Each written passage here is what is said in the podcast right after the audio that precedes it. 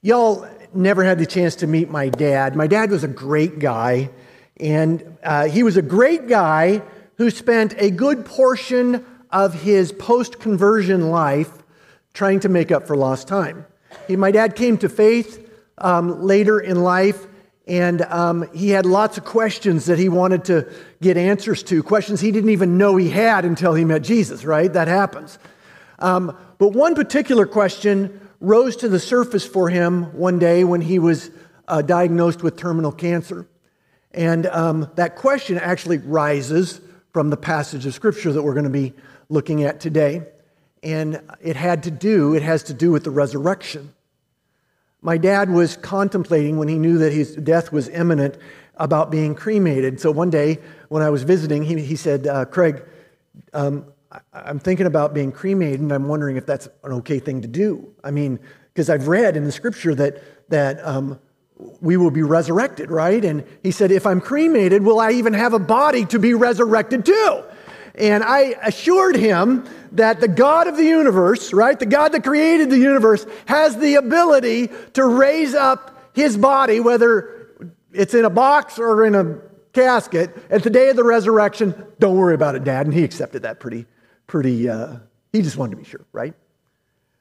It was that question, however, that led to a variety of other questions that I'm going to guess many of you have asked in your life about the resurrection. At the resurrection, what will our bodies look like, right? Will I look like this? You know, many of us are thinking, I'm hoping not. We've, told, we've teased at first service. Lisa's saying at the resurrection, I want to be 5'10 and blonde, right? That's what she says. I don't know if that's the way it works, Lisa, but that's. So today, as we continue our study of uh, 1 Corinthians, we're going to answer some of those questions. We're going to attempt to answer some of those questions.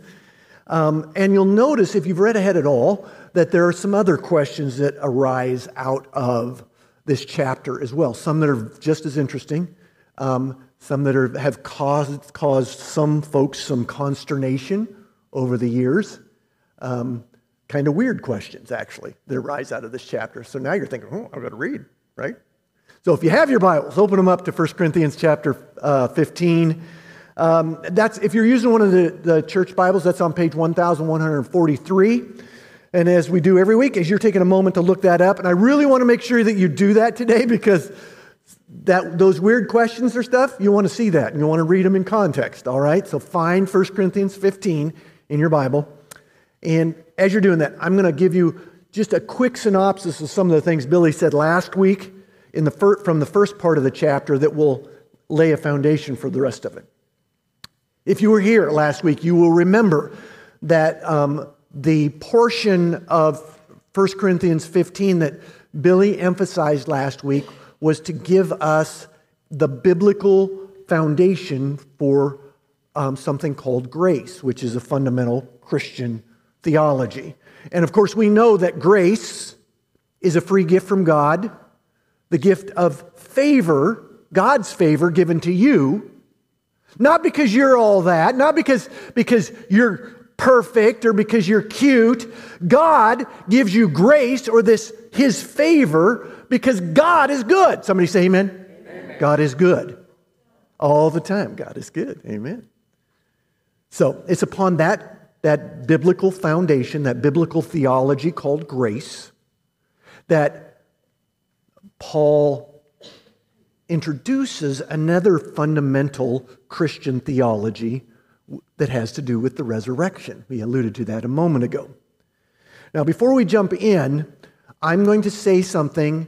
I'm going to, I want to um, lay this foundation, this basic foundation out there for you before we even get started, because some people don't connect the dots here, but I want you to. When we're talking about the resurrection, everyone, whether you believe it or not, everyone will be resurrected at the last day. People that have accepted Jesus Christ as their Lord and Savior shall be resurrected unto glory, to God's glory. And those who have rejected the salvation of Jesus Christ shall be resurrected too, but not to God's glory, but to be to stand before the judgment seat. And they will you will they will be judged according to their own merits. And as I mentioned at first service, I'm going to say if anybody is contemplating that avenue of resurrection, don't do it because God's standard in that day of judgment will be perfection. And you ain't perfect.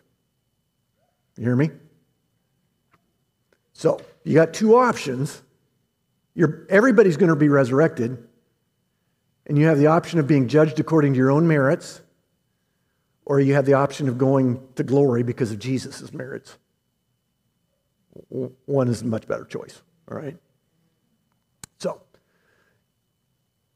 with that established, the ironic thing is that um, there were people in the Corinthian church who did not believe in the resurrection. And Paul's going, What are you doing? Don't you understand? Just as grace is one of those fundamental truths of Christianity, the resurrection is a fundamental truth. Re- Christianity and the resurrection go hand in glove. You can't really have one without the other. That's how tight they are. But there were people. Now, where did that come from? Well, let's take just a moment to consider that. There, if you've, I didn't grow up going to church, but when I started reading the Gospels, what I soon found out that there was there was two groups of people in um, that talked about in the Gospels, the Jewish leaders. Um, back in the day, there was a group called Pharisees and a group called Sadducees. Do you remember reading about that in the Gospel stories? Well, we're going to focus on the Sadducees. The, the Sadducees were a group of people who um, gave more authority to the first five books of the Bible, called the Pentateuch, than they did to any of the other writings. And it was their belief that the first, five books of the Bible don't, don't talk about eternal life. Thus, this is all we've got. It was their belief that you live the life that you have to live on this earth, and then it's over with. You live, and then you die, and that's it. They didn't believe in the resurrection. They didn't believe in eternal life.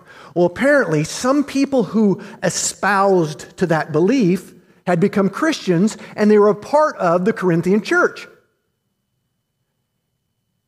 And Paul is going, Come on, guys. Now, admittedly, Paul was a Pharisee. He came into the Christian faith from being a Pharisee who believed in eternal life.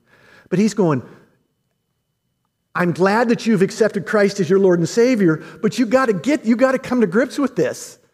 If Christ hadn't didn't raise from the dead, if there isn't something into eternity, the whole Christian faith falls apart. The two have to go together. So he he uses chapter 15 to kind of support that theological premise. Now, this is where I want you to look at verse 29. Got your Bibles?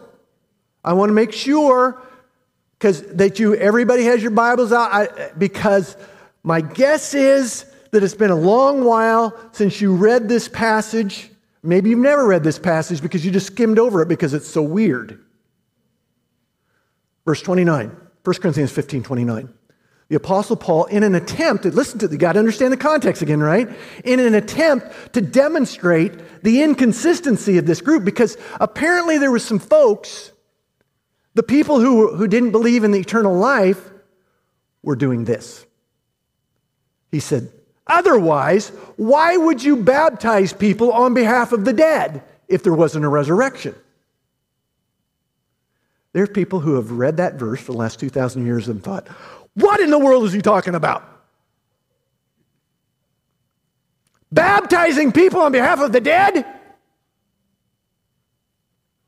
When was the last time Prairie Bible Church baptize anybody on behalf of the dead? It's in the Bible. Has we ever done that? We have never done that. I've never done that. I'm old too. Been doing this a very long time. Hey, I heard that. Is Paul advocating for that in here?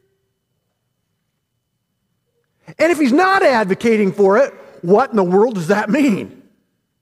Most of the time, I'm 61 years old, never preached on this verse because I'm a coward, all right?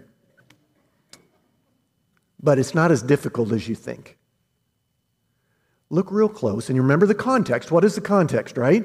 The context is Paul's trying to demonstrate for these, these new Christians why their belief in no eternal life and Christianity don't go together.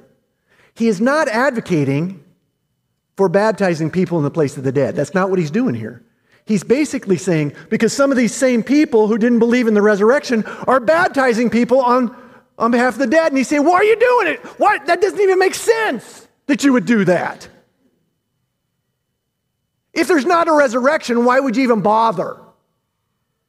So he's not advocating for it, he's just, he's just using it as a demonstration of, of their inconsistencies, their incongruencies of the faith, of their beliefs, or their hypocrisy, really because they were more than willing to bring traditions from their past, which really hadn't been thought through very well, in my opinion, and put them into this new faith.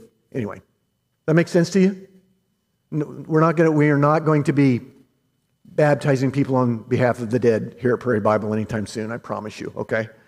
But the, that whole thing, the whole argument, leads us back to the question that my dad rose when he found out that he was dying of cancer.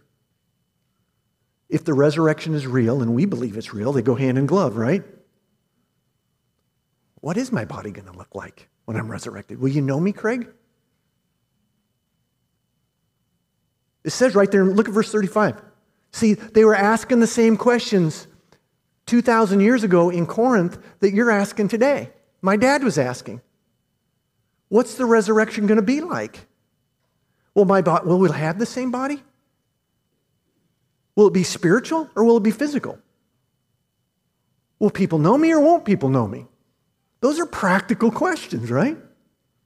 And if you, as you continue reading on, you'll, you'll discover that ultimately Paul's answer is I, I don't know exactly what it's going to be like. God does, though. Your body's going to be spiritual. But it, it'll be, Ron and I were talking before when Jesus rose from the dead, right? That he was physical. They were able to stick their hand, their finger in the nail, but at the same time, he was walking through walls. How does that happen? I don't know how that happens, right? God knows. The same God that created the universe can do whatever God that God wants to do with your resurrected body. What you can be sure of is that at the resurrection, you will be you. You will be you, and, and I will know you, and you will know me. Um, many years ago, I think back in the 90s, there was a movie that came out, and I'm not advocating you go and watch this movie necessarily. It's not a great movie, but there's a movie that came out called Shallow Hal. Did anybody watch it? Oh, don't even raise your hand. No, it's all right. Uh, so it was starring Jack Black and Gwyneth Paltrow. And um, there's a scene in that movie. I remember when I watched that, that scene, I was thinking, I wonder if that is kind of like what it's going to be in the resurrection. The essence of the movie, if you've never seen it, is that Jack Black is a uh, chauvinist pig, right? And when he, the way he views women is only, you know, their outward appearance, right? And at one point, I don't even remember why or how it happens, but he receives the gift of being able to see people, see who they are in here, rather than what they look like out here. Okay? And after receiving this gift, he finds himself attracted to or falling in love with a woman who is very beautiful on the inside, but not someone that he would necessarily have been attracted to before receiving the gift. um, this Gwyneth Paltrow, who doesn't look like Gwyneth, Gwyneth Paltrow. Yeah, go ahead and watch the movie, you'll figure it out. so, in his attempt to try to woo her, he decides, I'm going to start um, doing the things that she does, right? That's what guys do, right? We are totally disingenuous when we're attracted to a woman. So he starts doing the things that she would do just so that she would she'll like him. And one of the, because she's beautiful on the inside, one of the things that she loves to do is go and and be with um, children who are in the burn unit at the hospital. She's because she's just a wonderful person. She's a beautiful, gorgeous person. And the scene I want to show you is a scene of Hal when he suddenly recognizes the gift that he had that he had lost. Watch this. Hi, Hal. Hi. Um, how do you know my name? It's me, Cadence.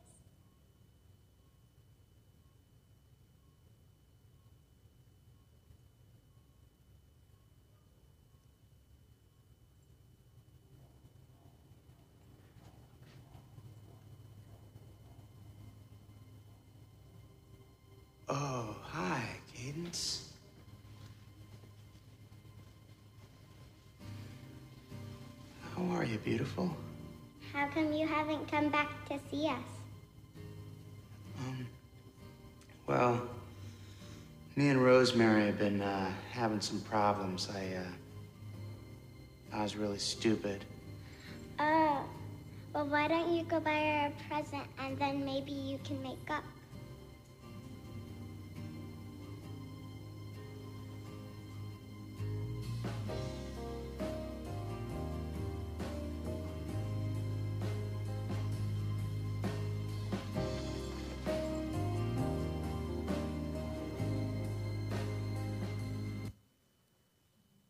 I remember watching that and wondering, is that the way it's going to be?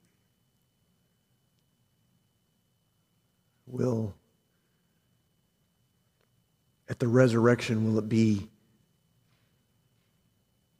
this is what people see and not this?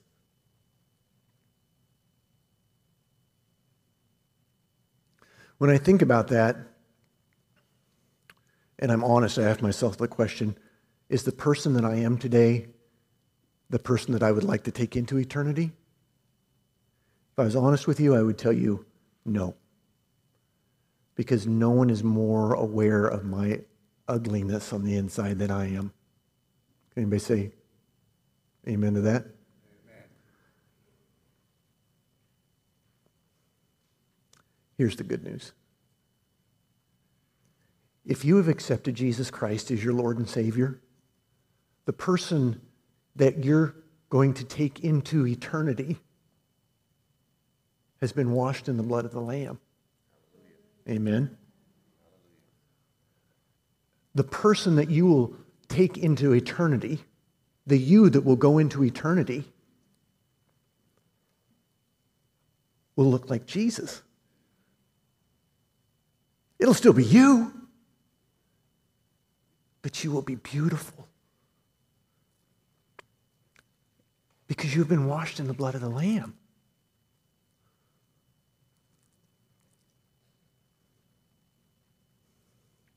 As you come forward this morning to receive communion today, here at Prairie Bible, we take uh, we have we receive the sacrament of communion. Typically, we do it different times, different ways, but typically on the last Sunday of the month. And Today, we are going to be receiving the sacrament of communion, and this is the question that God impressed upon me to impress upon you.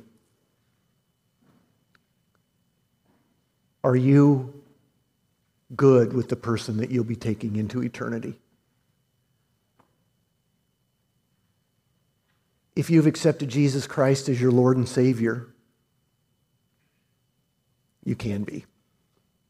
If you're depending on your own goodness, you shouldn't be. But if you're depending on Jesus as your Lord, it's good. And if you've never done that, if you're not happy with the person that you would take into eternity, you have a chance to change that right today. You can make the decision to accept Jesus as your Lord and Savior. And if you haven't been, if you have, if you've done that before and you haven't been living for Him, start now. All that stuff that you've been doing in your past, or maybe the stuff that you did this morning before you got here, leave it in the past. Offer it to Him and say, Lord, I, I don't understand how you can put up with someone like me, but if you'll have me, I'll have you. And you know what he's going to say? You bet I'll take you. Because he already did. He died on the cross and rose again on the third day. There is a resurrection. He died on the cross and rose again on the third day before he knew, before you knew that you'd say yes to him. He did it just in the hope that you'd say yes to him. That's how much he loves you.